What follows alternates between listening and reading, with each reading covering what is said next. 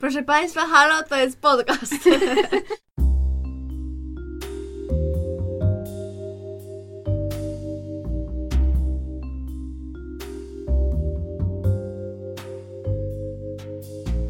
Witamy w bliskich spotkaniach szóstego stopnia. Podkaście o popkulturze, ale głównie o zapomnianych filmach. I o Kevinie Baconie. Ja nazywam się Justyna, a ze mną siedzi jeszcze Paulina. Oraz Gosia. E, W dzisiejszym odcinku będziemy rozmawiać o Blade Runnerze, który już się wielokrotnie przewijał i jest to jeden z naszych ukochanych filmów. Można powiedzieć, że jest to jeden z filmów, który nas połączył. Więc jest dla nas bardzo ważny, no i wreszcie się pojawił. To jest film Ridleya Scotta z 1982 roku i ma taką oto fabułę. tak dobrze było, no. E, więc e, Blade Runner, po polsku łowca androidów, co w sumie ma więcej sensu niż Blade Runner, ale nieważne, e, opowiada o Riku Decardzie, który w 2019 roku jest częścią oddziału policji, który tropi i eliminuje zbuntowanych re- replikantów, czyli androidy, które zostały stworzone, żeby służyć ludziom, ale niektóre się buntowały i właśnie ci Blade Runnerzy je tropią i eliminują. Ja bym jeszcze a propos tej fabuły, tak żeby uściślić, to, że ym, no i są używani jako siła robocza na koloniach pozaziemskich i jakby ich przebywanie na ziemi zostaje uznane za nielegalne właśnie po krwawym buncie jednego z oddziałów i karane są karą śmierci jakby, no są jak na, na retired, czyli na emeryturę Tak. wysyłam, Mhm. tak oni o tym mówią. E, No i jakby, żeby tak może przedstawić do końca, jak to się tam rozwija, no to Descartes poznaje twórcę tych androidów Eldona Tyrella i przeprowadza przy okazji test Wojta Kampfa na jego replikanckiej asystentce, która myśli, że jest człowiekiem i ma ludzkie wspomnienia, które okazuje się, że zostały jej wgra- wszczepione? tak, Mhm. wszczepione. A możesz coś jeszcze więcej o tym teście powiedzieć? Yy, Czy o tym będziemy potem rozmawiać? Może potem, może Okej, teraz tylko tak opowiem, co tu się dzieje.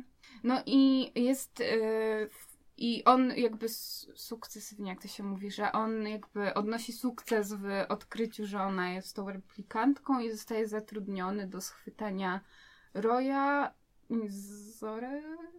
Nie pamiętam jak się nazywa. No, trzech replikantów. Pris. Tak, no Pris i Roy tak naprawdę tam są najważniejsi, Tak. więc ma ich schwytać i y, a oni z kolei poszukują Tyrella, czyli ich stwórcę. I w końcu Roy do niego dociera, żąda przedłużenia jego życia, bo już niedługo ma się ona zakończyć, ale no ale ten Tyrell się nie zgadza i, i Roy go całuje, a potem zabija. Mm, No i potem Descartes z kolei jakby trafia na ich trop, zabija Pris i w końcu jakby życie Descarda jest zagrożone, ale Roy go ratuje i mówi słynny monolog, w którym jest takie zdanie, że jakby, że jego wspomnienia są tak, w sensie, tak nie wiem jak to po polsku, tak po, mam po Mhm. angielsku ten cytat, ale ogólnie, że w domyśle wspomnienia will be lost in time like tears in rain i to jest takie bardzo słynne zdanie, jest nawet cała strona na Wikipedii mu poświęcona. Te Rutger Hauer. Klasa. E, Tak, i e, no i jakby ten e, Roy sam jakby się wyłącza, czyli jakby decyduje o swojej śmierci. Em, a Descartes jakby odjeżdża z Rachel, czyli tą replikantką mm, w stronę słońca. No i jeszcze przy okazji trochę wcześniej znajduje origami jednorożca, który mu się przyśnił, który może sugerować, że Descartes jest replikantem, ale w sumie w kolejnym filmie Blade Runnera to zostaje jakby obalone. Ucięte. Mhm. Mhm. Więc No właśnie, faktycznie, że to jakoś tak no, zniknął ten temat. A mogli nie, Może nie dawać dobrze. tego Harrisona. Chociaż nie wiem, bo według mnie mogły nie być Harrisona Forda w tym nowym Blade przyszłam Runnerze. tutaj z taką myślą, ale... I wtedy by jakby fajne było to to takie otwarte sens. zakończenie, No. że... No ale No, w każdym prawda. razie tak, tak było, no. Także tak. To pogadajmy może w ogóle tak o samym filmie i o samym doświadczeniu jego oglądania, bo to jest e, po raz kolejny Filip K. Dick cichym bohaterem, po prostu patronem naszego podcastu zaraz po Kevinie Baconie. Czyli po raz kolejny mamy film oparty na jego twórczości, tym razem na książce Czy androidy śnią o elektrycznych owcach z 1968 roku. I sam film to też jest znowu science fiction, no noir, ale też trochę akcji w sumie. Mhm.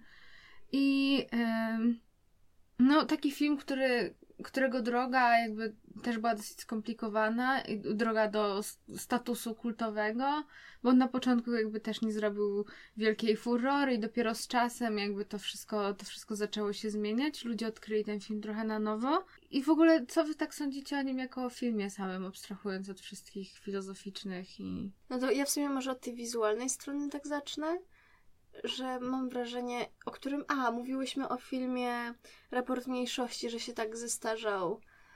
No tak sobie. Mm, no to mimo, że ten film no, jakby powstał w 82, no to to jest jakby szmat czasu. I jakby wiadomo, że porównując to nie wiem, no do kina akcji dzisiejszego i tak dalej, to, to jakby coś to jest trochę na innym takim jakby na, na poziomie porównywania. W sensie, bo to jest na tyle inteligentnie zrobione, że jakby ta starość się nie przejawia w tej akcji, jakby, że nie opiera się to na takich aż efektach, żeby jakby to się tak zestarzało. To prawda, a szcz- szczególnie, że w sumie jakby konstrukcja tego, tego całego świata w Blade Runnerze, no jakby potem pojawia się w, jakby w bardzo wielu filmach, tak, jakby taka warstwowość i tak dalej. Znaczy, no, też rozumiem, że to się nie, jakby nie powstało od Blade Runnera, e, ale no, że to takie dosyć znaczące. W ogóle w tej warstwie wizualnej to on spełnia trochę to, o czym mówiłyśmy w poprzednim odcinku. Czyli że na przykład ja lubię bardzo, jak jest brudno, ciemno i szaro i to mi się bardzo podoba. Tak. E, więc Tak, no i właśnie to też- tym. Też właśnie fajnie jakby pokazane, że ten jakby świat przyszłości i tak dalej, no właśnie może być nie taki jakby sterylny i, i biały i wszystko. A w ogóle, czy wy oglądałyście to um, Ghost in the Shell nowe? Ja nie, Bo tam chyba oni ale tak... chciałam obejrzeć. No ono Ale jest to mała tak strata go, że nie widziałaś. No ono jest tak chyba dość mocno inspirowane. Tak, no. Tylko ja w ogóle nie wiem, jak to jest z tym anime, czy ono w ogóle nie było pierwszy i Blade Mhm. Runner był trochę tym, ale tam też Nie ten. Matrix, no nie wiem, nieważne. W każdym razie ten nowy właśnie Ghost in the Shell był dość tak wizualnie inspirowany tym filmem. Wydaje mi się, że to dziedzictwo Blade Runnera naprawdę jest na tyle duże i on wywarł takie jakby wrażenie na y, popkulturze i kulturze ogólnie, że trudno jest powiedzieć teraz, że cokolwiek, co dzieje się w przyszłości, jakby nie jest chociaż pośrednio jakoś tym inspirowane. Mhm. Wydaje mi się, że, że bardzo często jakby e, twórcy się odnoszą do tego filmu. A to. A to też w Blade Runnerze jest ten, ten taki bardzo jakby znany dom. Ten taki, Ta piramida? no, taka? taka piramida. Mhm. A kto tam mieszkał? Ten e, twórca? Ten stwórca. Teraz, okej. no. Ale właśnie jeszcze a propos takich wizualnych kwestii, to w ogóle jakby to jest jakby tak fajnie, tam są takie fajne ujęcia, które na przykład właśnie zwraca, bo tam w ogóle jakby ta symbolika oczu jest, to jeszcze o niej porozmawiamy, Mhm. ale że właśnie na przykład jedno z pierwszych ujęć jest takie jakby odbicie tego miasta w tych oczach. I to jest w ogóle tak, mam wrażenie, świetnie zrobione. I potem na przykład są ujęcia, jak widać, jakby oczy sowy, które są jakby właśnie takie replikanckie. I, I właśnie on jakoś tak w ogóle po prostu mistrzowsko właśnie pokazuje jakby takie, że to nie jest tak jak w raporcie mniejszości, że ktoś Na tam też było oko. Tylko, że im nie wyszło tak jakoś i że nikt nie będzie tam zaraz mówił o narkotykach i tak dalej, tylko że wszystko jest tak zrobione na takim poziomie wizualnym Mm. i właśnie takie show don't tell i Ale też w sumie ciekawa jest dynamika tego filmu, bo jakby w gruncie rzeczy tam wszystko się dzieje bardzo powoli, że Tak. jakby no. każdy moment jest taki jakby w cudzysłowie celebrowany i w sumie przez tą muzykę, tą taką, która jest taka metaliczna, powolna i taka... No właśnie ciężko, ciężko nawet jakoś ją tak scharakteryzować, mam wrażenie, słowami. Ale, ale tak, to jest właśnie ciekawe, że jakby w gruncie rzeczy to jest dosyć powolne kino. a jednocześnie się nie nudzi. Mhm. Bo jakoś tak, bo w ogóle są bardzo dobrze poprowadzane jakby te wątki, które w końcu się ze sobą splatają, że tam mamy tych replikantów, którzy tropią tego Tyrella i mamy tego Decarda z tą Rachel, którzy pro, tropią tych replikantów trochę. I jakoś tak to jest tak, że w ogóle jakby, ja w sumie jak pisałam sobie tą fabułę, to jakoś tak się przez chwilę wahałam, czy w ogóle Deckard jest główną postacią tego filmu. Znaczy jest, ale jakby, że, Mhm. że Roy też tam jakby jest taki mega, mega ważny i dobrze przeprowadzony. Wyobrażacie sobie teraz Blade Runnera w wersji Steven Spielberg? Jezu. Mm, mm, mm. Don't. Okej, to porozmawiajmy trochę teraz o replikantach, bo to są kopie ludzi, poza jednym elementem, elementem emocji, ale one i tak jakby po kilku latach im się wykształcają e, i jest tam pewne zabezpieczenie tego, żeby one jakby nie za bardzo zbliżyły się do bycia ludźmi, czyli to jest ten e, ich żywot tylko czterech lat. I one jakby mają wszczepione, są wszczepione te emocje jakby i do pewnego stopnia one właśnie są w tym takie ludzkie, ale też jakby później jak im bardziej oni zaczynają właśnie, że tak powiem, żyć i wykształcać te emocje, to tym trudniej jest im jakby pogodzić się jakby z tym, czym są i z tym ograniczonym życiem i, i pragną żyć dłużej niż te przypisane im 4 lata. Ale też z drugiej strony potem jest jakby ta jakby inna wersja, którą jest Rachel, która w Mhm. ogóle myśli, że jest człowiekiem. No I taki to jest w- jakby jeszcze bardziej taka jakby skomplikowana wtedy w ogóle I w ogóle kwestia taka etyczna, moralna i w ogóle tego jakby... Ale czym one tak naprawdę się różnią od ludzi? To jest jakby To jest takie... główne pytanie tego filmu. Tak, i szczególnie, że też jakby gromadzą jakby wszystkie swoje wspomnienia i Mhm. też jakby na tym opierają jakby to tworzenie własnych emocji. Też Roy w tym swoim głównym monologu właśnie jakby opowie... Znaczy ja go nie mam całego zapisanego, tylko jakby mam napisane wrażenie z niego, że jakby on w tym monologu opowiada, jakie miał bogate życie i jakby że widział po prostu tyle rzeczy i że właśnie i że uciekł z tych kolonii na tą ziemię i tak dalej i że jakby że jego wspomnienia są jakby czemu mają być mniej ważne niż te, które mają ludzie. Zwłaszcza, że jego wspomnienia nie są jakby zaimplementowane jak u Rachel, tylko że Mhm. autentycznie przeżył i że jakby. No też jakby potem możemy w ogóle przejść do Roya, bo on jest chyba najciekawszą postacią, ale że on właśnie jakby tak nadaje sens w ogóle jakby chyba egzystencji tam wszystkich.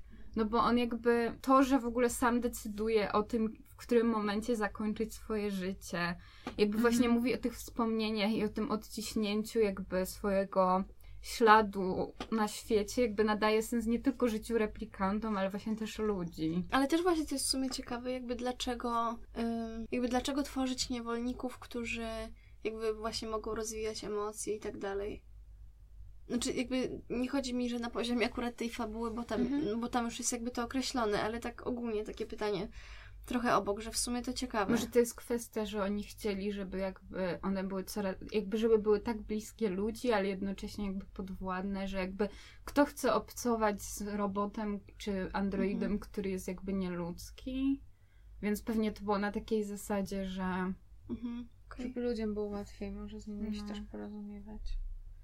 Ale w tym wszystkim jest takie w ogóle ciekawe pytanie, co sprawia, że człowiek jest człowiekiem i jakby w którym momencie jakby robimy to oddzielenie, my, oni i tak dalej. I I tutaj też bardzo pięknie nam wchodzi Donna Haraway ze swoim manifestem cyborgów. Bo tak naprawdę chyba o tym właśnie jakby jest cały ten manifest cyborgów, który był napisany w 85 roku, czyli 3 lata, 3 lata po Blade Runnerze. No i ona jakby tam mówi, że jakby my lubimy właśnie budować takie dychotomie, że człowiek Mhm. a technologia i właśnie takiej binarności, a tak naprawdę jakby nie dość, że sami często mamy jakieś technologiczne wkładki, to jakby sami też tworzymy tą technologię. I nie tyle, że jesteśmy za nią odpowiedzialni, ale jakby to nie jest my, a oni, tylko my jakby razem z tą technologią. I to słynne jest zdanie, że wszyscy jesteśmy cyborgami i nawet to, że ktoś nosi okulary, to jest pewnego rodzaju już jakby ulepszenie jego osoby, więc też właśnie to jest też ciekawe, że e, ta, ta końcówka, jakby to, jak e, Roy postanawia się wyłączyć, jakby to jest jakby ostateczny dowód na to, że jakby on ma wyższe jakieś uczucia i ale tak jeszcze jak dalej. ra- ratuje Descartes. Jak ratuje Descartes, tak. I jeżeli to nie jest ostatecznym dowodem na to, że jakby to jest człowieczeństwo i tak dalej, to, to ja nie wiem, co nim jest. Ale też w ogóle ten motyw złości na swojego stwórcę Mhm. slash ojca i w ogóle jakby tam jest Taki... taki... taka świadomość tego wszystkiego. Tak, ale też taki w ogóle jakby trochę, jakby, że to mogłaby być O Boże. tra- Prądu nie ma chyba, wiecie? Słuchajcie, w ogóle musicie po prostu, jest update z naszego po prostu nagrywania. Po prostu live, że to, y, wywaliło nam prąd w studio, więc em, siedzimy przy świeczce i latarce i ogólnie jest, jest Tak, zabawa. ym, atmosfera jest klimatycznie. Ale wracając do tego, co mówiłam, to historia Roya też jest taka bardzo grecka, w sensie, że jest jakby to takie beznadziejna próba zmiany swojego losu i właśnie te oczy też trochę się kojarzą z tym Edypem Mhm. i tak dalej i to jest Ej. tak... To ciekawe, no. I jakby mam wrażenie, że tam właśnie, ja nie pamiętam jak się nazywają te wszystkie jakby z tych greckich tragedii te pojęcia, ale Fatum. tak, jest właśnie to fatum Mhm. i to takie, że nieważne co on zrobi, no jakby ta historia zawsze musiała się tak zakończyć. E, A propos jeszcze właśnie takich wątków e, z mitów i z religii w ogóle, to tam jest silny ten wątek deistyczny, czyli tego poglądu, że jakby Bóg stworzył świat, e, ustalił pewne prawa, według których rzeczywistość miała się rozwijać, ale jakby dalej nie ingeruje od tamtej pory w bieg historii, ani w ogóle w dzieje człowieka. I cały film też jakby o tym jest, że jakby ci replikanci zostali stworzeni i jakby porzuceni trochę dalej przez, przez swojego Mhm. ojca. Totalnie. No, to jest w ogóle takie, jakby ciekawe są te wszystkie takie wątki. No i właśnie nie tyle może co religijne, co jakby tej relacji takiego też stwórcy. Takie egzystencjalne. Mhm. Tak. Tak na... Ale w ogóle jakby im bardziej się... Ja chyba jakby jak wcześniej myślałam o tym filmie, to tak bardzo go nie odczuwałam. Jak bardzo ludzcy są replikanci, w sensie, że to naprawdę to jest historia człowieka po prostu. I oni mają tam bardziej skomplikowane jakby arki charakterologiczne niż postaci, które są ludźmi jakby w tej Mhm, historii. Tak. Ale to strasznie mi się też kojarzy, tak teraz sobie o tym pomyślałam, mm, w kontekście właśnie w ogóle niewolnictwa i tej jakby historii niewolnictwa, że działa to na tej samej zasadzie, mm, y, że jakby chcemy jako społeczeństwo dominujące, że tak powiem, wyodrębnić jakąś grupę i no, jakby posłać ją na, mm, na jakieś, jakby na jakieś takie odrębne terytorium i tak dalej, w ogóle nie zastanawiając się nad e, no nad tym, no właśnie nad takim jakby też człowieczeństwem tej, tej grupy. No bo to w ogóle jest kwestia uznania kogoś za człowieka i jakby to, że Mhm. tak naprawdę Mhm. my nie potrafimy myśleć o nikim, że jest Bóg, człowiek i tam zwierzęta i tak dalej, ale że jakby nie potrafimy myśleć, że ktoś jest na równi z nami i że nawet jeśli Tak, nie jest takich- dosłownie jakby z takiej samej tkanki jak my, to też jakby ma te cechy. Właśnie Mhm. wszystko sprowadza się, że cechy człowiecze jakby i wszystko musi być ludzkie i tak dalej i no bo jakby też ciekawa jest ta kwestia jakby tego, że oni są sztuczni i że to jest takie w sensie, że właśnie artificial versus natura, no a Mhm. z drugiej strony jakby co za różnica za materiały, co za różnica kto stworzył. Ale to mi przypomina jeszcze to, o czym rozmawialiśmy na zajęciach niedawno, czyli tego właśnie, jak- y, gdzieś tam na przestrzeni lat kogo uznawało się za człowieka i że na przykład kim był obywatel, nie? Że to jakby był biały mężczyzna, tak? I niby wszyscy jesteśmy Mhm. ludźmi, ale jakby to, ta Mhm. podmiotowość to jest, y, to jest jeszcze inna kwestia. No i też w ogóle ten właśnie wątek emancypacji tych replikantów, a właśnie to, co Gosia mówisz, jakby ta cała historia niewolnictwa. To jest takie, mimo że pewnie, że jakby nie można tak dosłownie jakby tego przepisać w takim sensie, że replikanci tam jakby nie byli dosłownie w takich warunkach jak Mhm. niewolnicy na przykład w Ameryce i tak dalej, ale jednak wciąż to jest takie właśnie, że że jakby też nie wszyscy niewolnicy się buntowali, nie wszyscy, jakby to nie jest proces, który po prostu, że że, w- że za każdym razem ten replikant będzie próbował się zbuntować, tylko to jest jakiś proces, są jakieś jednostki, które jakby dostrzegają jakby swoje mm, to, co jakby się dzieje w ich życiu. No takie, że w ogóle chcą się jakby zbuntować. Ja chciałam powiedzieć, Podobało mi się takie twoje Ciekawe. ciekawe. Chciałam właśnie, no. Nie, ja chciałam tylko tak zapytać, że ciekawa jestem, co Kanye West miałby na ten temat do powiedzenia. Cisza.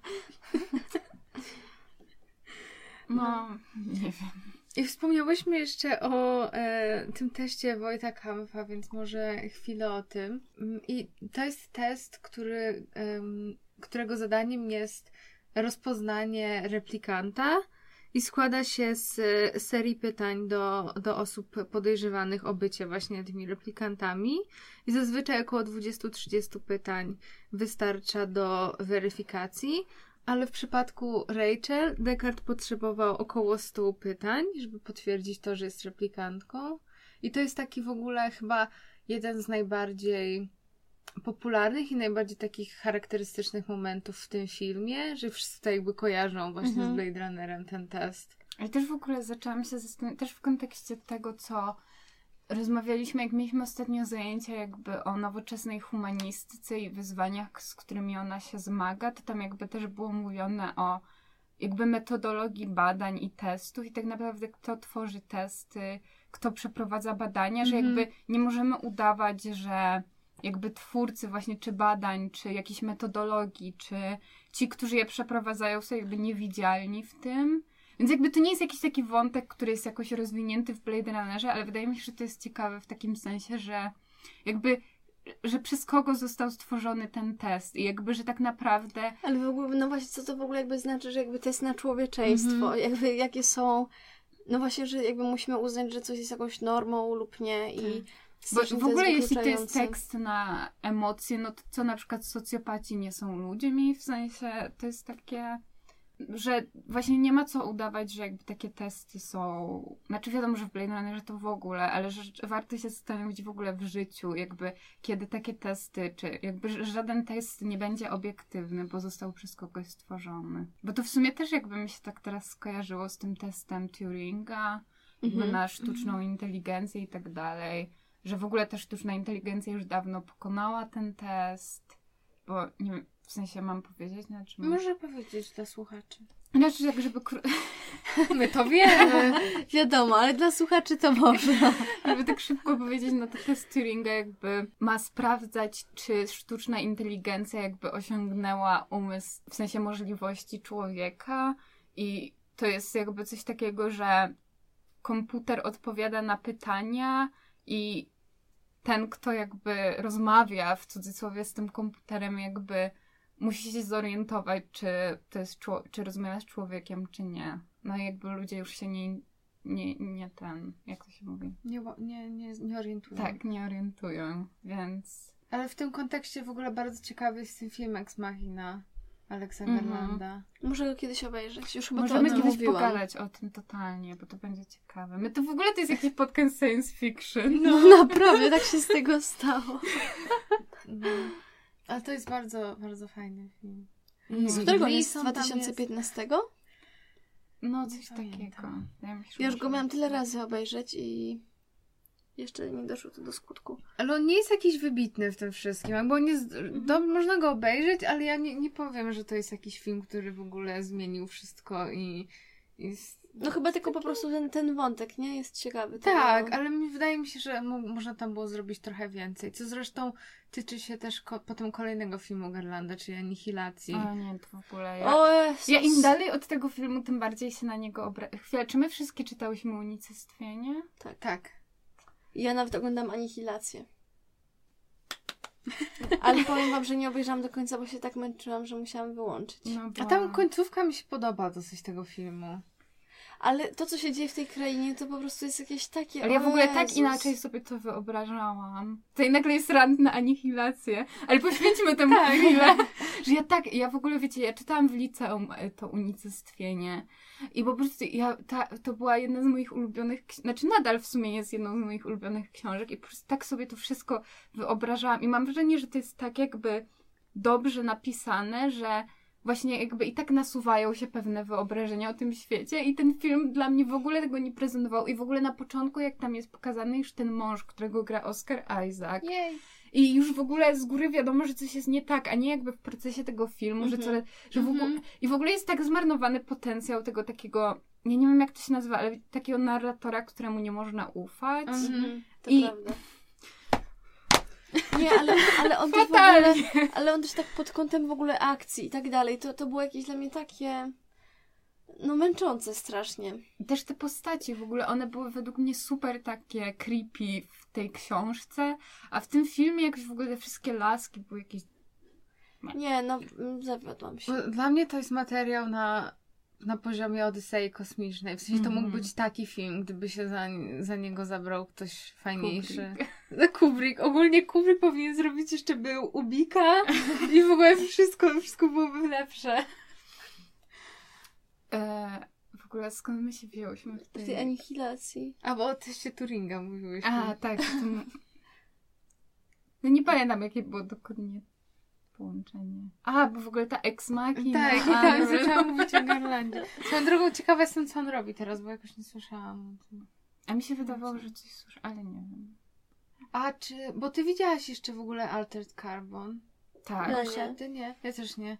A czy jakoś on tak wizualnie też nie czerpie z tego? Tak, tak. A jest wizualnie. fajny? Mm, a, tak. No, że ja to obejrzałam, ale Bez tak. szału. No, bo tam bardziej w ogóle to jest skupione na takiej nieśmiertelności, ale znowu są te takie podziały społeczne. I tak średnio, znaczy ja lubię całkiem tego aktora, nie pamiętam, Joel Ki- Kinnaman czy coś Mhm. takiego. Ja tak całkiem go lubię, ale jakoś tak średnio. Scenariuszowo to było słabe. I tam w ogóle możemy pogadać trochę o tym dualizmie. E, tak, ojejku. Że tam w ogóle te zwierzęta też się pojawiają i te, właśnie, że tak samo jak ja już wspominałam o tych oczach tej sowy, to tak samo Rachel oczy są podobnie pokazane. I że właśnie tam w ogóle jest takie, że jest wysoko, nisko. Znaczy, że ten cały brud jakby jest Mhm, ten- niski i te wieżowce Mhm. są jakby, że tam w środku jest ładnie i w ogóle. A ja też mam tutaj, w- zapisałam sobie w swoich notatkach, że w ogóle to jest świat zbudowany na kontrastach i na pytaniu w ogóle, jak one ze sobą koegzystują. Że to wszystko się opiera właśnie na tej dychotomii stare, nowe, zużyte, nowe, człowiek, replikant, natura, technologia, przyszłość i przeszłość. Takie z jednej strony ta technologia, nie wiem czy ty mówiła, a tak, natura i technologia. Wow. Ale to jest właśnie też ciekawe, że mam wrażenie, że teraz jak myślimy o jakichś miastach przyszłości, to, to jest właśnie jakieś tam dużo zieleni i tak dalej, i tak dalej. Yy, No a tam to w ogóle jakby tej natury w zasadzie nie ma, oprócz tych zwierząt, które no i tak... To miasto jest totalnie takie zepsute. Znaczy ono jest w ogóle takie bardzo teraźniejsze. W sensie, że no teraz trochę tak wszyscy wdychamy ten smog i tam... Mm. Tak, ale jest właśnie też takie strasznie gęste, że jakby każda przestrzeń jest tam zagospodarowana, bo w sumie w tych najniższych warstwach tego miasta są jakieś tam bazary, coś tam, że jakby każda, nawet najmniejsza przestrzeń jest jakaś taka, taka strasznie ciasna i zajęta. Ale czy tam w ogóle jakikolwiek e, moment, jakby czy tam coś się dzieje w ciągu dnia?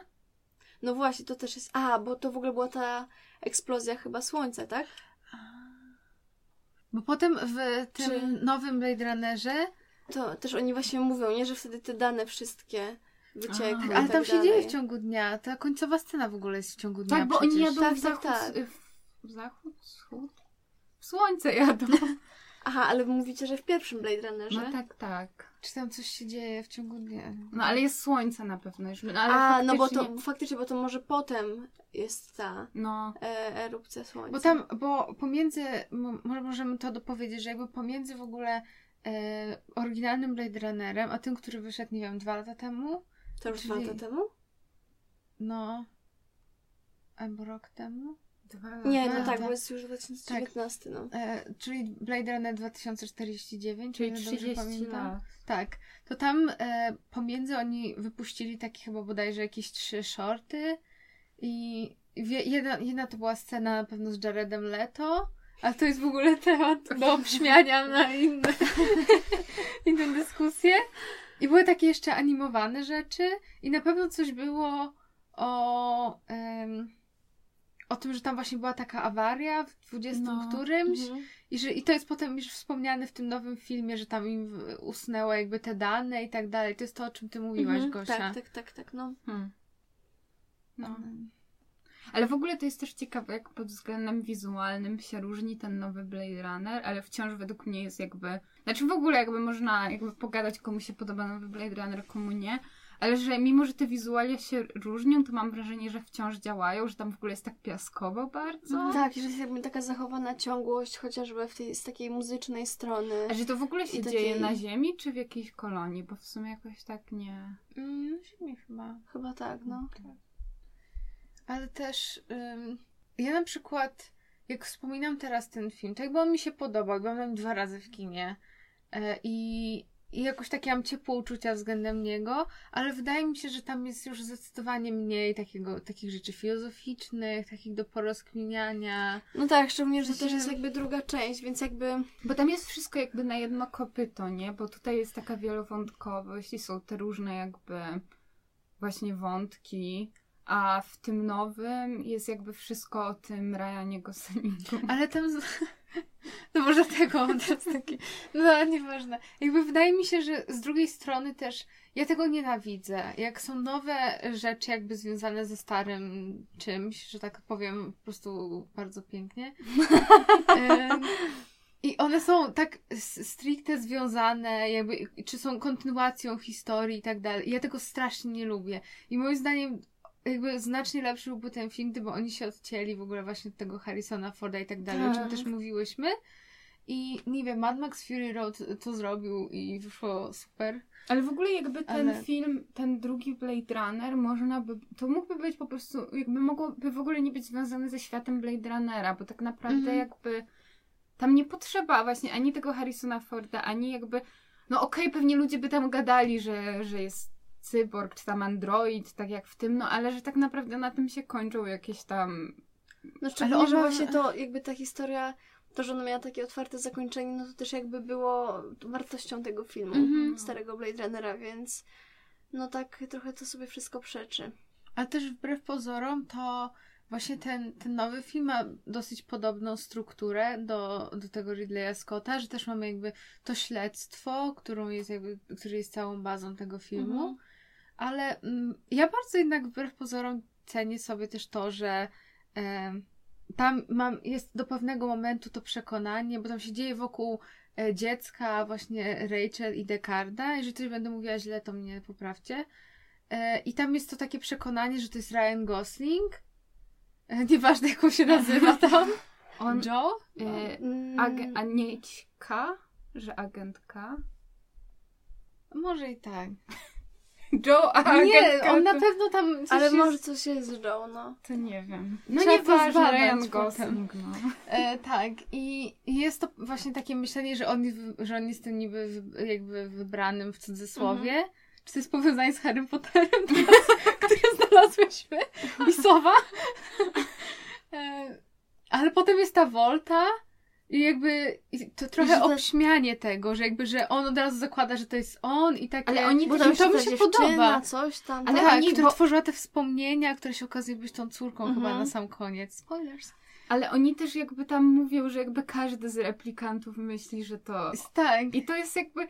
To jest smutne i takie jednocześnie... A co, jeszcze raz? Co, co jest na końcu? Że, bo tam jakby w którymś momencie któraś z tych, która prze, przewodzi tej rewolucji Mhm. replikantów mówi, że jakby każdy replikant, który do nich przychodzi, myśl, myśli, Aha, że że jest wybranym. Mhm, Mhm. Okej. I jakby to jest fajne, że to ten wątek tożsamości jest opowiedziany z perspektywy tych androidów, a Mhm. nie jakby. To to jest trochę tak jak jest ludowa historia, że to nie jest napisane z perspektywy tych, którzy wygrali, tylko jakby z perspektywy tych, którzy jakby byli, rządzeni. uciśnieni. Mhm. Tak, byli Mhm. rządzeni, więc.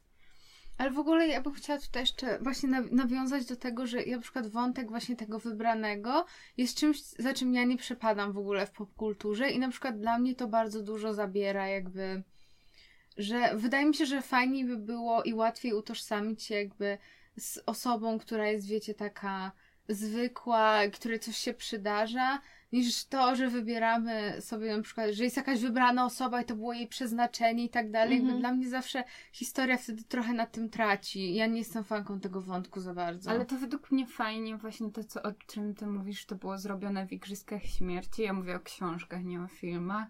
Że jakby tam ta postać tej Katniss jest taka, że ona w ogóle nie chce jakby walczyć. Mhm. Ona ani nie ma siły, ani nie ma ochoty i jakby tylko w pewnym momencie staje się właśnie twarzą tej rebelii i No jakby to prawda, to jest staje się przykład. takim no właśnie, że, że takim człowiekiem, którego się nagrywa i mówi Mhm. inspirujące przemowy, a jakby nic jej nie wyróżnia pośród innych. Ale wydaje mi się, że nawet jak już, jak mówię o wybrańcach i w ogóle, to że nawet w Harrym Potterze to jest trochę jakby, to nie jest takie właśnie typowe w takim sensie, że tam jest powiedziane, że to równie dobrze mógł być inny chłopiec, Mhm. tylko że jakby sam, sam Voldemort stworzył sobie swojego przeciwnika. No, zamknęłyśmy wątek. Ale to była ciekawa dyskusja. Oczywiste jest na pewno jeszcze jedno nawiązanie do Frankensteina, ale to nawet chyba nie ma o czym za bardzo mówić, bo to No jest dosyć tak, oczywiste. taki topos. No. Znaczy to w sumie właśnie znowu się sprowadza do tego ojca i tak dalej. Ale też do tego, że jakby mm, to, że replikanci są pewnego rodzaju jakby wrogami w tej historii, to jest tutaj taka myśl, że jakby to jakby ludzie ich stworzyli, jakby że sami sobie stworzyli tych wrogów i uważam, że też w tym jest coś takiego ciekawego i poetyckiego dosyć. Tak. Myślałam, że No i- pociągniecie ten Nie. temat, ale widzę, że się No, przeliczyłam. wszystko, co chciałam powiedzieć. No. Nie, ale to faktycznie tutaj jest o tyle to ciekawe, że w gruncie rzeczy. Nie, bo cały czas mnie to zastanawia z tej trochę drugiej strony, że skoro oni jakby to tworzyli i tak dalej, to no nie domyślali się, że one się mogą zbuntować i. Ale chyba właśnie dlatego ten wiek czterech lat, w sensie, że jest Tak, jest lifespan. takim- A no tak, Mhm. okej, okej, okej. Ale we Frankensteinie właśnie cały jest, jest motyw, że ten potwór jakby jest jaki jest, dlatego że takim stworzyli go ludzie i to, że on został odrzucony sprawiło, że, że właśnie jest w cudzysłowie zły, no bo to wiadomo, Mhm. że to nie jest takie proste. I wydaje mi się, że tutaj też na tym poziomie to, to Okej. trochę działa, to, to nawiązanie. Ja w ogóle chciałam jeszcze poruszyć wątek takiego dość problematycznego przedstawienia romansu tej posta- tego Dekarda z Rachel, że on, bo w ogóle jakby to jest tak, że jak ona tam przychodzi, ona w pewnym momencie jak przychodzi do niego do domu i chce mu udowodnić, że tam jej wspomnienia są prawdziwe, bo ma jakieś zdjęcia i on tam jej mówi, że nie jest ratetaty i on potem jakby wymusza...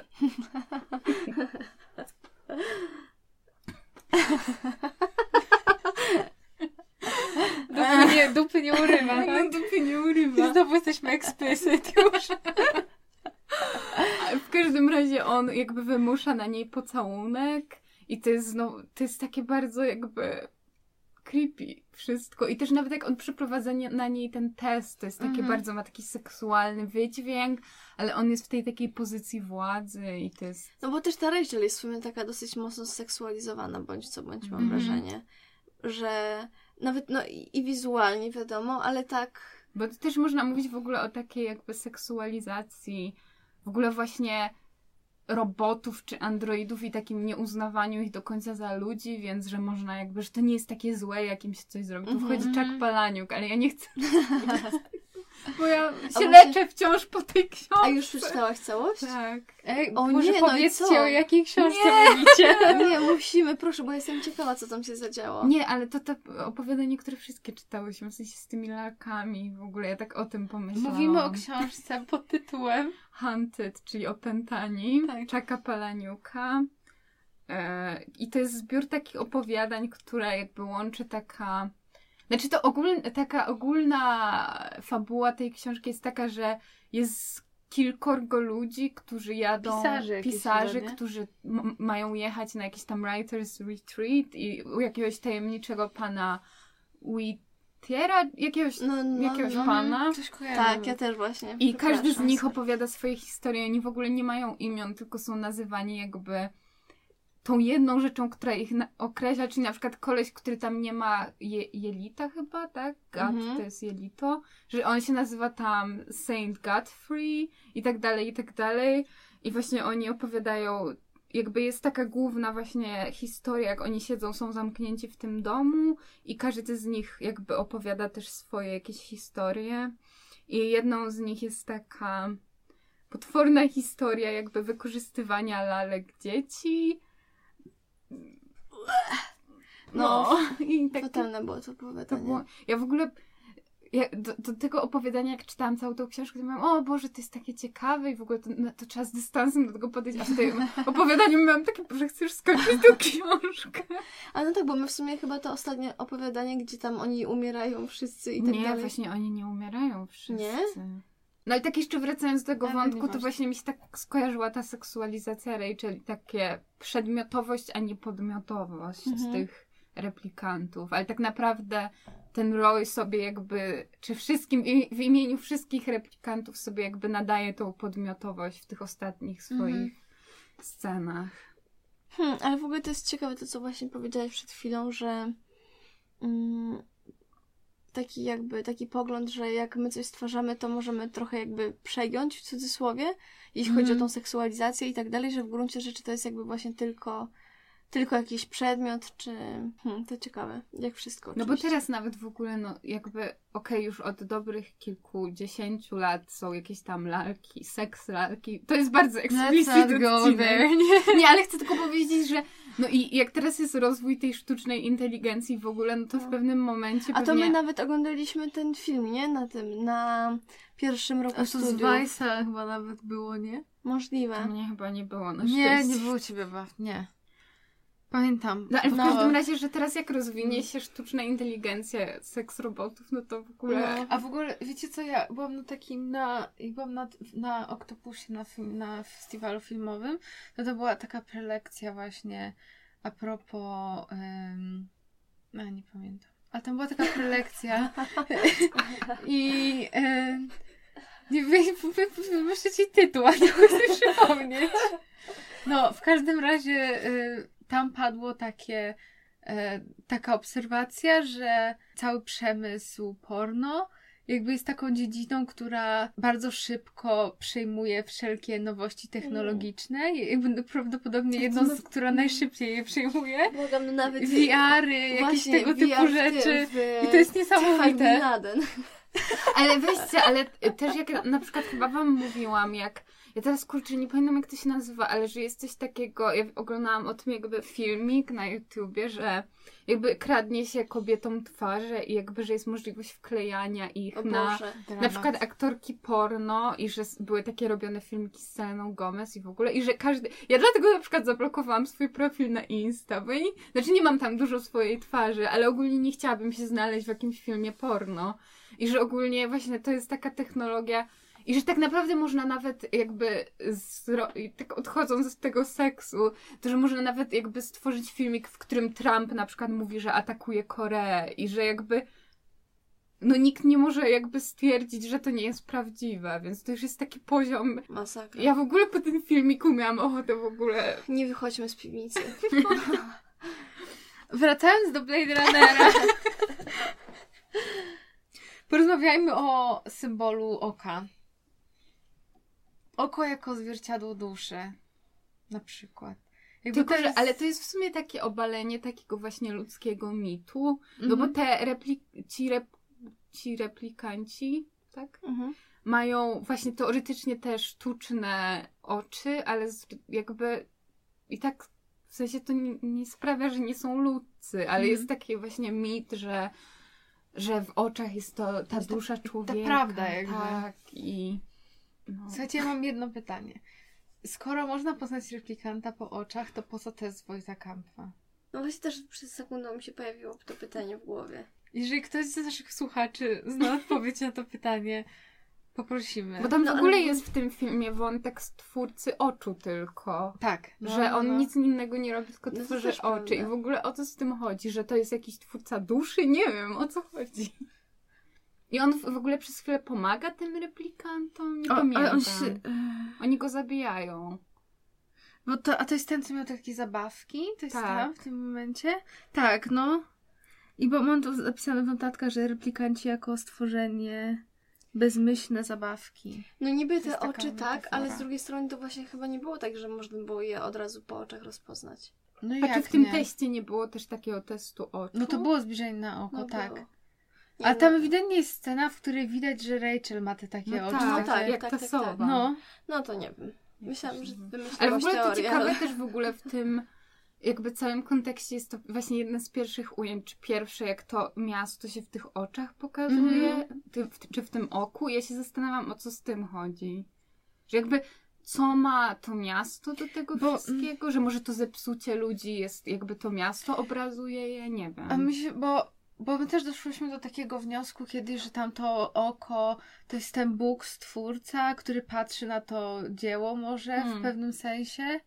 I, jest, I w ogóle to jest niesamowite, że jakby te oczy, które też w kulturze jakby są właśnie często jakby w ten sposób rozumiane. Na przykład myślę o Wielkim Gatsby, teraz do tego piję cały czas, że tam też jest jakby to oko, które, te, te oczy, które tak patrzą na to wszystko, co się dzieje. I no. Ale też w ogóle właśnie wracając do tego Edypa, to jakby wyłupanie sobie oczu jest takie, że jakby oczy były trochę czymś definiującym człowieczeństwo. I tam Tak, w końcu w ogóle- ten Roy chyba, co, co było, że No tam on wy, te... wyciska, wyciska oczy temu oczy temu. Tyrelowi. Tak. No I tak, to jest jakby ten moment, gdzie ma tą sprawczość, ale Mhm. mogło się. Nie, nie, nie, tak sobie tylko tak myślę na głos, że, no, że jakby od początku w cudzysłowie ludzkości, znaczy jakiejś tam kultury typu, nie wiem, czy w Egipcie i tak dalej, to znak oka, czy No, no. chociażby jakby znak Boga, czyli ten, mm, to oko w Czy. Illuminati. No właśnie, to też działa, że Illuminati, że... Reptylianie też mają dziwne oczy. Jak Beyoncé czasem się pojawia. Na Super Bowl. Tak było. I know. No. to ja nic nie wiem. Matko, musimy cię tutaj doedukować. No nie jak wiem, no ja tylko wiem o naszej kulturze kosmicznej, ale reszta jest mi obca.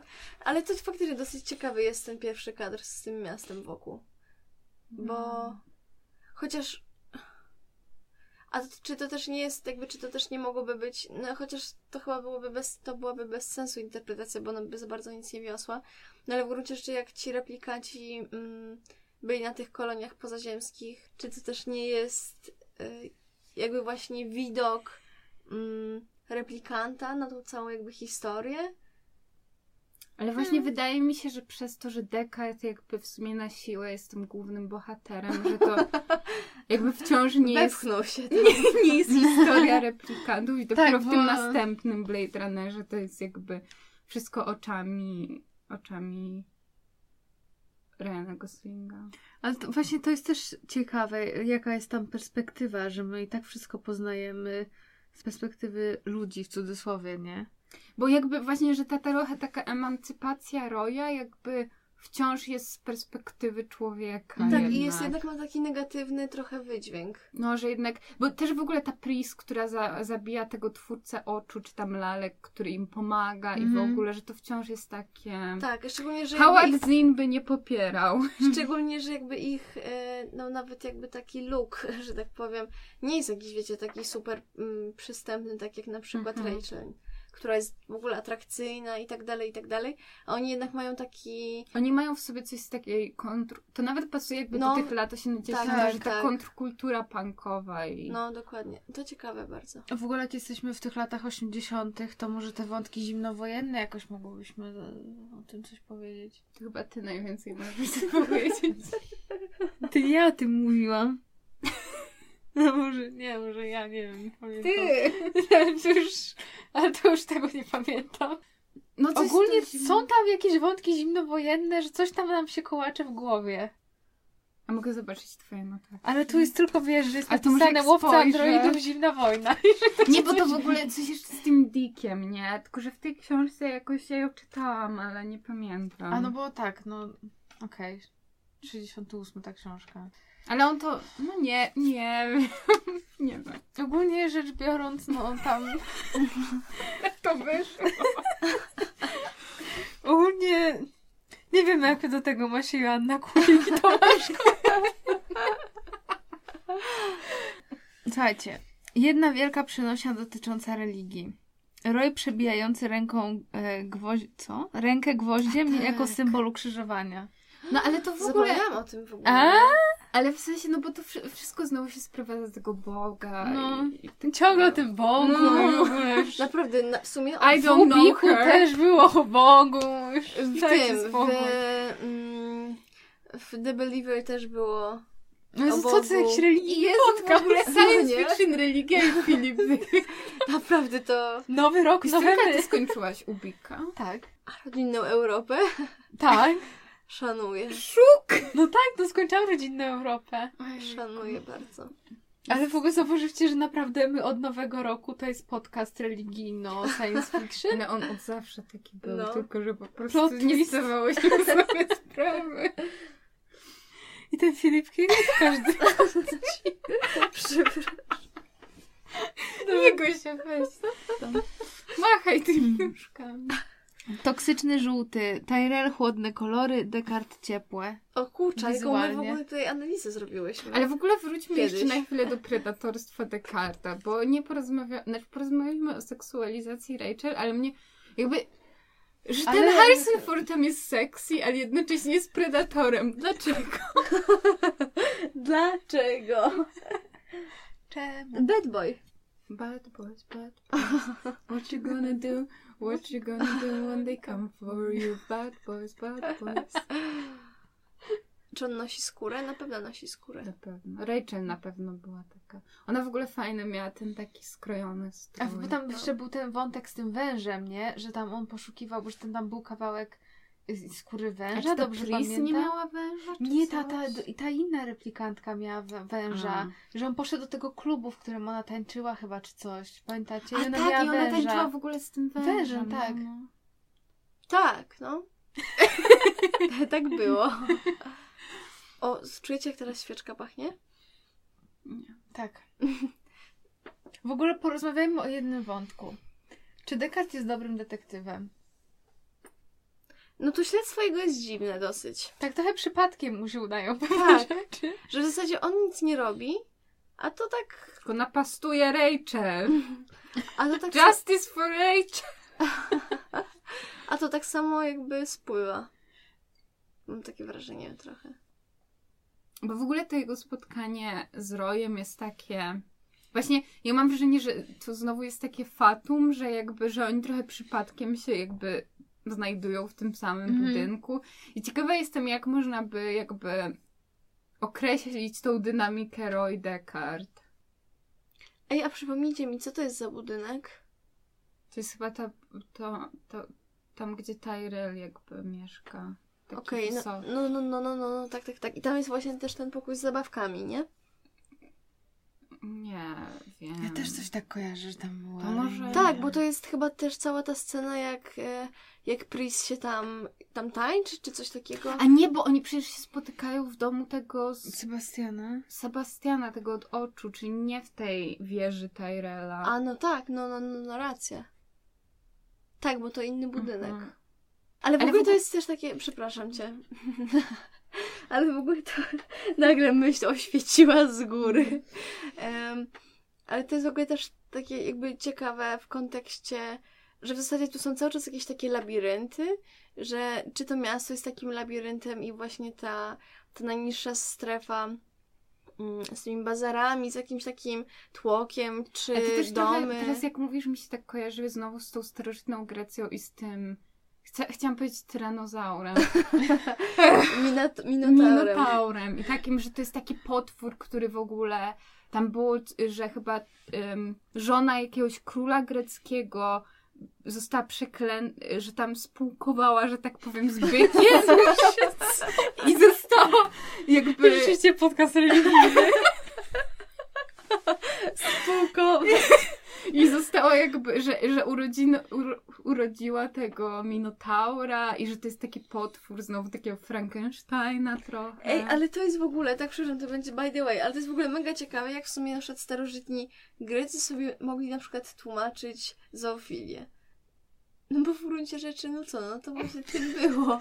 Mogę się Nie, podsumowała. ale, ale nie, nie, no to była taka moralna, wiecie, taka moralna opowieść, że jak się będzie spółkowało ze Nie mówcie zwierzęciem, tego, proszę. parzyłoby. Nie używajcie tych słów. Gone sexual!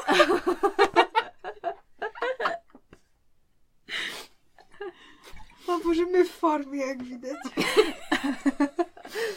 e, to, no też nie, że to taka przestroga była, no, że potem się urodzi taki minotaur No co, ale no. trochę tak, w sensie, że takie działaniu wbrew woli bogów i w ogóle. Bo ja w ogóle też miałam myśl a propos, dlaczego Roy się nazywa Roy. Bo dlaczego? No, czekamy, czekamy. No nie, właśnie ja się zastanawiam. Ja też właśnie myślałam, że jakaś taka teoria tutaj... No bo ja nie wiem, bo coś mi się z tym czerwonym kojarzy, że... A Jak jest, ro... y, jak jest czerwone po hiszpańsku? Rojo? To nie. Bo coś było, bo, bo w ogóle był, jest taki serial Mentalista, który się skończył. I tam jest taka postać e, psychopatycznego mordercy e, Red Johna. I, i, I on sobie dawał taki przydomek, że się nazywa Roy. Więc może... To jest tak, wow, to powiązanie mnie teraz rozwaliło. Ale psy, psy, psy znać? Powiedz, że, że Kevin Bacon go grał. Nie. Ale przyznacie, że ten czerwony coś z tym, że znowu to jest takie negatywne trochę w stosunku do tych replikantów. A to już Niby- takie farfetched chyba. Bo chyba problemem też w ogóle jest to, że jakby też kolorystyka filmu tego nie wspiera za bardzo. Przepraszam. Smok niezgodny. Ale jeśli ktoś z was popiera tę teorię, to napiszcie Paulinie, żeby nie czuła się samotna. Tak, zróbcie. Ale ciekawe te imiona, że tam Pris, Roy to i jakieś inne imię. I A jak jest pri... Rachel. Jak jest Pris po... od końca? Pris... Miss, Sir... nie. Gdzie tam Emma? A nie, bo ja, nieważne. To s- Sirm. Co wy robicie teraz? Pyry i sysy i rypy. No sirp. No chciałam... A Roy to Jo. Jor. Stop. A Descartes? Nie, to za trudne. A to nie jest, że od tyłu jest tak samo? Nie. Descartes, nie. To nie kajak. Dobra. O Jezu, wiecie, muszę wam tylko powiedzieć ostatni taki ten, że wczoraj odkryłam z mamą, że jak y, te filmy o Adasie Miałczyńskim wyreżyserował Koterski, to on pewnie nazwał tą postać, że jak Koterski to Miałczyński, że miał kot. Oh. I ja wczoraj to odkryłam! Dobry, no. Jestem w szoku. Szanujemy. No, Dziękuję, dziękuję.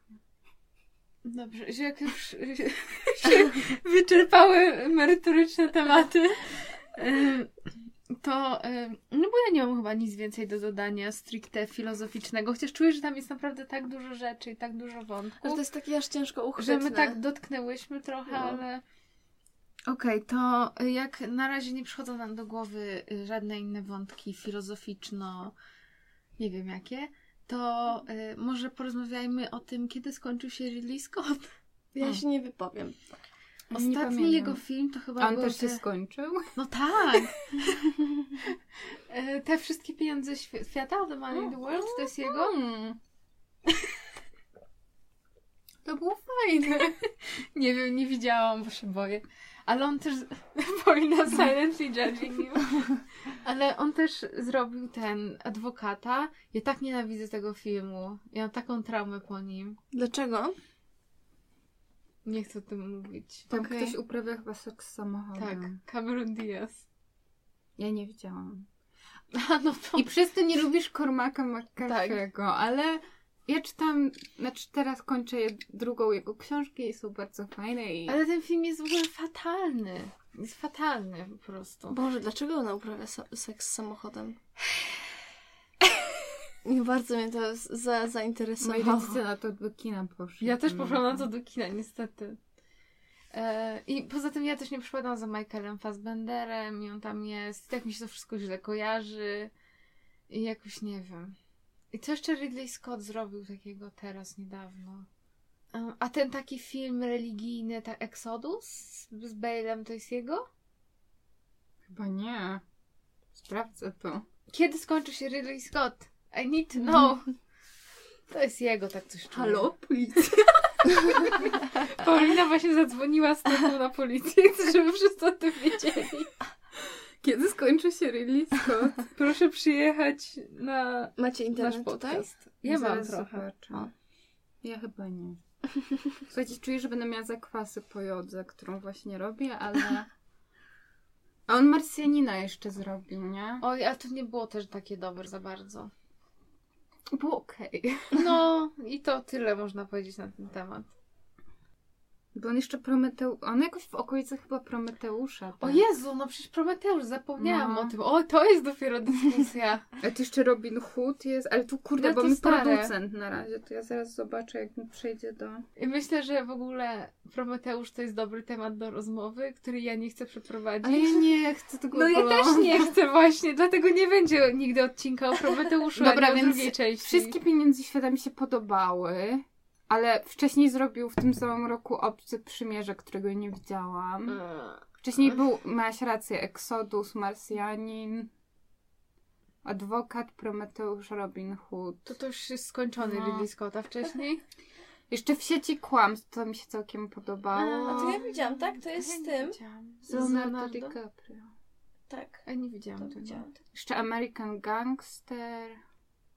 Królestwo Niebieskie. A to są- zwolennicy Hannibal. No tak ogólnie to jakoś te 2000 tak ciężko. W ogóle czy... y, y, zostań tutaj jeszcze na tej filmografii Ridleya Scotta. Czy on w ogóle jest dobrym reżyserem? To jest moje pytanie teraz. Ale to też jest ciekawe w tym kontekście, że no właśnie Blade Runner na początku jakby zupełnie zniknął, Mhm. nie? Że jakby w ogóle to przyszło bez żadnego echa. On zrobił jeszcze Thelma i Louise. No obcy. No obcy, no. Mm. No tak średnio, no. Ale chyba te 2000 tak go dobiły. Mhm. Już tak od 20 lat tak średnio. Może faktycznie on miał takie szczęśliwe wypadki, happy accidents, jak to Bob zawsze mówi. Hmm. No tak się smutno się zrobiło. No, tak smutno. E, Ciekawa jestem, co oni dalej będą próbowali robić z tym Blade Runnerem, czy jakoś to pociągną, bo chyba jakoś nie, nie za bardzo ten, ten film... Czy on, jest on chyba nie no zarobił. właśnie. No, On chyba nie miał jakiegoś takiego dobrego feedbacku. no, więc ciekawa jestem, czy oni będą coś próbowali pociągnąć w ogóle w związku z tym. Ale w ogóle jakby poszli na przykład w te shorty, to by było całkiem ciekawe. A czy ja też się nie znam za bardzo i może wy coś wiecie. Czy tam było coś jeszcze w innych mediach a propos tego Blade Runnera? Jakaś gra albo coś? Książka, nie. coś ten? Bo to może jakieś by było. Książka to była 60 lat No to temu. wiem, ale myślę, że może Nie no, jakaś... wiem, wiem, ale nie, no. nic nie było Ale w ogóle mam raczej. wrażenie, że widownia Blade Runnera jest też jakimś takim ciekawym zjawiskiem. W sensie, że to są jakby ludzie... Ja czuję, Mam że wrażenie, do, sta- że no, no ja czuję, że do nas, ale... fanów tego starego Blade Runnera nie trafił ten nowy. Mhm. I że to trochę był Też tak taki myślę. film bez, chciałam powiedzieć, audiencji, Tak. bez em, odbiorców. Tak, że tak dla nikogo trochę, dla nas. Szczególnie, że to zatrudnienie Ryana Goslinga do głównej roli totalnie nie jest takim wyborem, który zachwyciłby fanów życia oryginału, tak mi się No, wydaje. bo w No. ogóle Ryan Gosling jest takim problematycznym aktorem. W, tak, w takim sensie, że jakby ludzie kochają go nienawidzić trochę. Mhm. Chociaż no może on się dobrze nadaje do grania androida. Burn. Tutaj zgaszę zaraz tą świeczkę, bo po prostu spłonie nam tu dom. Mm, Tak, ale to ciekawe, że to taki bez publiczności ten film, drugi. No, Ale on jednocześnie, on nie jest zły. nie, on Kurczę, to naprawdę, jest- jakby ja lubię ten film. Jest według mnie, nawet go mam na DVD, a to dużo mówi. Jakby ciekawe by było powrócić do niego teraz, bo, bo ja nie wiem. Jak No. to, i, I jeszcze pytanie, jak to się ogląda też e, w domu, nie? To prawda, Bo bez nie, tego, to- bez zgaszenia w połowie filmu i ukrytych... y, Może powinniśmy opowiedzieć tę anegdotę. No możemy w sumie. Gosia, dawaj. No więc y, wybrałyśmy się na Blade Runnera drugiego dwa, tak, dwa lata temu y, razem, wszystkie we trzy. No i już tak, y, no nie wiem ile, z 30 minut pewnie lecia, jakby był wyświetlany film i tak dalej, i tak dalej. Bo to był ten moment, jak oni. E, Jak, on, jak, ten, jak postać Ryana Goslinga leciała z tą Joy, ona się tak nazywała Tak. chyba, i tam jakaś kraksa miała zaraz nastąpić chyba. Tak, nie? tak, tak, tak. No i nagle w ogóle czarny ekran i tak dalej. I słuchać głos. Tak, i słuchać głos i my mówimy o matko, ale jaki tutaj zabieg w ogóle taki, że... I że w ogóle tak z perspektywy tej Joy, która tam jest w tym komputerze. I że to jest bardzo że mamy czarny ekran i tylko dźwięk. No, no, a Aczkolwiek- potem się okazało, że to niestety nie taki fantastyczny zabieg reżyserski, a po prostu e, mała kraksa e, techniczna. No także... Przedłużała się ta ciemność ekranu. I no. Także to po podsumowuje też nasze osoby, więc już straciłyśmy jakie, wszelkie zaufanie jakby wśród naszych słuchaczy w tym momencie. Wszystko wyszło na jaw. Exposed. No. Ale interpretacja to jest szerokie pole, prawda? Jakby można Dokładnie. wszystko w jej, w jej ramach. Także chyba powoli kończymy. Myślę, że tym nawiązaniem do Harry'ego Pottera może być ten drugi Blade Runner i to takie wybraniec i przeznaczenie I sowy. i sowy. A Kevin Bacon, no to mamy. Jak już się trzymamy tego pierwszego Blade Runnera, to mamy w nim Harrisona Forda, który potem w drugim Blade Runnerze jest z Ryanem Goslingiem i Ryan Gosling w kocha, lubi, szanuje z Kevinem O! Baconem. Także czemu ten Ryan? No. Ryan jest, zaraz będzie drugim Kevinem. Ale w ogóle Ryan też, nie wiem czy to zauważyłyście, ale on też jest cichym No to bohaterem e, w ogóle naszego podcastu, Niestety bo on tak, się... fanatyku. No. No. Nie wiem, mam takie, mam takie wrażenie, że w ogóle dużo rzeczy nie powiedziałyśmy. Ale nie wiem, w sumie... ale mam- ja nie wiem. Ale jakoś tak się wyczerpały te Ale ja mam tematy, no. wrażenie, że my strasznie dużo jakoś pointerpretowałyśmy. Bo to chyba jakby brałyśmy, że tak mm, to nie była. O Jezus, jeszcze raz. Że się nie rozwodziłyśmy na tą interpretacją, ale że jakby każdy Mhm. temat został poruszony. W ogóle ja się tak zawsze bałam trochę tego Blade Runnera, w sensie, że to jest taki film, o którym się mówi, że on właśnie ma tu tak dużo jakby rzeczy filozoficznych i tak dalej, że to jest taki, wiecie, ważny film, a w gruncie rzeczy, no to jakby on jest do ogarnięcia. On się odnosi do takich uniwersalnych Tak. jakby jakichś właśnie problemów filozoficznych, a nie, że jakieś, że trzeba mieć jakąś wiedzę z filozofii Mhm. wielką. tak, on po coś. prostu chyba tylko jakby otwiera. E, otwiera właśnie to pole takiej interpretacji na wiele różnych tematów. Ja, ja w ogóle to jeszcze zrobię taką szybką wtykę, że jeszcze chciałam powiedzieć o moim ukochanym Laturze i tej teorii aktora sieci, że jakby właśnie to takie postrzeganie tych cyborgów, że one są gorsze i tak dalej, że jakby podoba mi się, że potem jakby jest cały ten ruch w humanistyce taki posthumanistyczny i właśnie jest ten Latour, który w tej teorii aktora sieci mówi, że jakby wszystkie byty w ogóle, jakby przedmioty i wszystko, co jest na świecie jest jakby na takiej że nie, nie ma hierarchii, Mhm. tylko jesteśmy wszyscy połączeni taką siecią i jakby wpływamy na siebie i w ogóle. I mam wrażenie, że to jest dobry jakby sposób postrzegania i rzeczywistości i tych androidów, że jakby tak naprawdę nieważne jakby czym czy kim się jest, ale po prostu jesteśmy jakby jakąś siecią we świecie. Więc taka wtyka. Nie wiem, czy ją zmontujesz gdzieś indziej. Nie, ja no myślę, dobrze, to jest że... takie podsumowujące, Tak, takie ja, ładne. ja na, chciałam też powiedzieć, ale to jest tak piękne zakończenie, że po prostu to zostawię, więc y, no, dziękujemy Wam bardzo. E, subskrybujcie, piszcie, komentujcie. Oglądajcie. Będziemy bardzo wdzięczne. Mówcie znajomym, y, żeby też nas słuchali. Jesteśmy na iTunes, jesteśmy na SoundCloud, jesteśmy na YouTubie. Wszystkie odcinki. Wszystko jest pięknie i no. Tak Także jest. dziękujemy Wam bardzo. Mówiła do Was Justyna. Paulina. Oraz Gosia. Pa! Bye bye.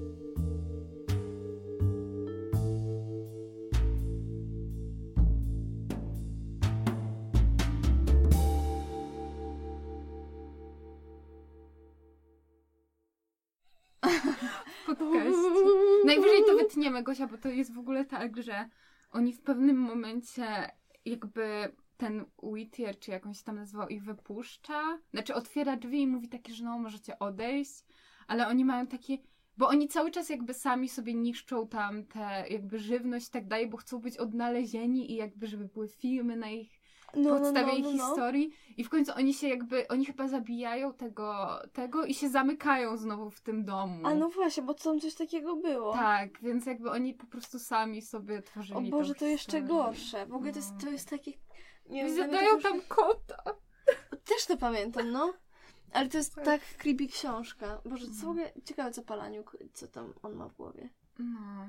Znaczy ja w ogóle, ja naprawdę chyba nie, nie umiem mieć dystansu do rzeczy. No, nie, ale to przy takich historiach to nie dziwne.